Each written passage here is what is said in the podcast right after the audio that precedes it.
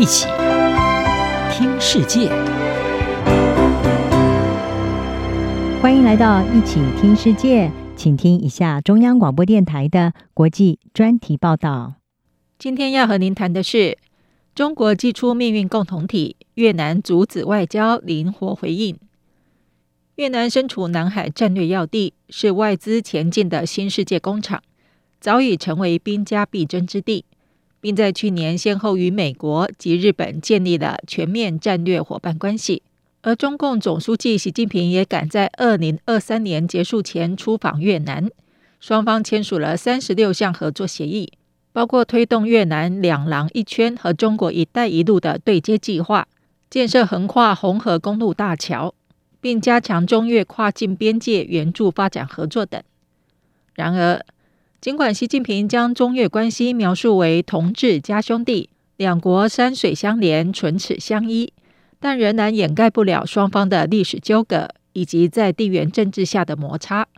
中越经济关系密切，中国是越南最大的贸易伙伴和最大的外来投资国。中汽承建的河内轻轨二号线是越南第一条城市轻轨，并在越南建成了海外最大的光电产业群。但是东协的调查发现，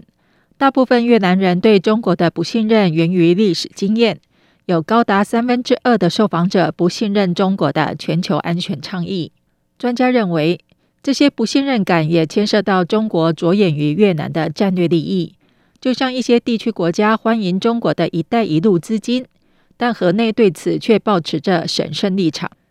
习近平二零一七年十一月到访越南。双方签署了推动“两廊一圈”发展战略和“一带一路”倡议对接的谅解备忘录。但美国之音引述新加坡尤索夫伊萨东南亚研究所专家黎宏协表示，越南说支持中国“一带一路”倡议，越南领导人也经常参加中国组织的一带一路论坛，但实际上越南并不积极参与这项倡议框架内的项目，或是接受“一带一路”的投资。在越南寻求平衡美中关系的外交路线下，面对北京提议提供资助，河内必须要审慎回应。中国驻越南大使熊波在去年底习近平出访越南之前表示，中国准备好提供资金，完成从云南省会昆明到越南第三大城海防的泛亚铁路，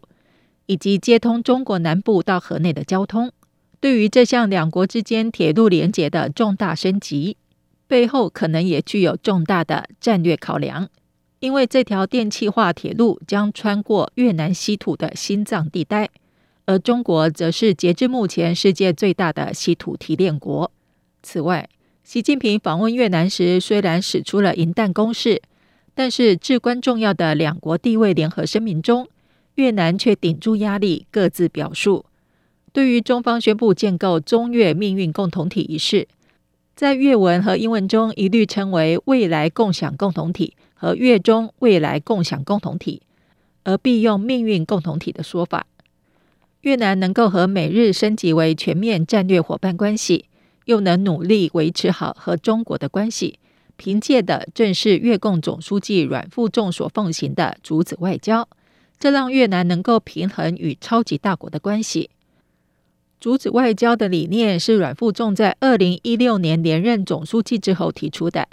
自二零二一年以来，越南一直积极采取这种外交路线，来因应日益加剧的全球紧张局势。他认为，越南的外交应该具有适应性与灵活性，符合目标坚定、战术灵活的核心原则。美国之音报道，华府智库战略暨国际研究中心专家希伯特认为。改善和美国及其盟友的关系，是越南分散关系、降低北京太多影响力的一种努力。因为越南不想成为任何超级大国的卫星国。胡志明市法律大学专家黄月表示，在一个众多大国不断竞争的世界，在一个未来充满不确定性的世界，很明显的，越南已经取得了一些成功。特别是这个国家能在竞争如此激烈的美中关系之间保有并持续维持平衡，这显然并不容易。以上专题由吴宁康编辑播报，谢谢收听。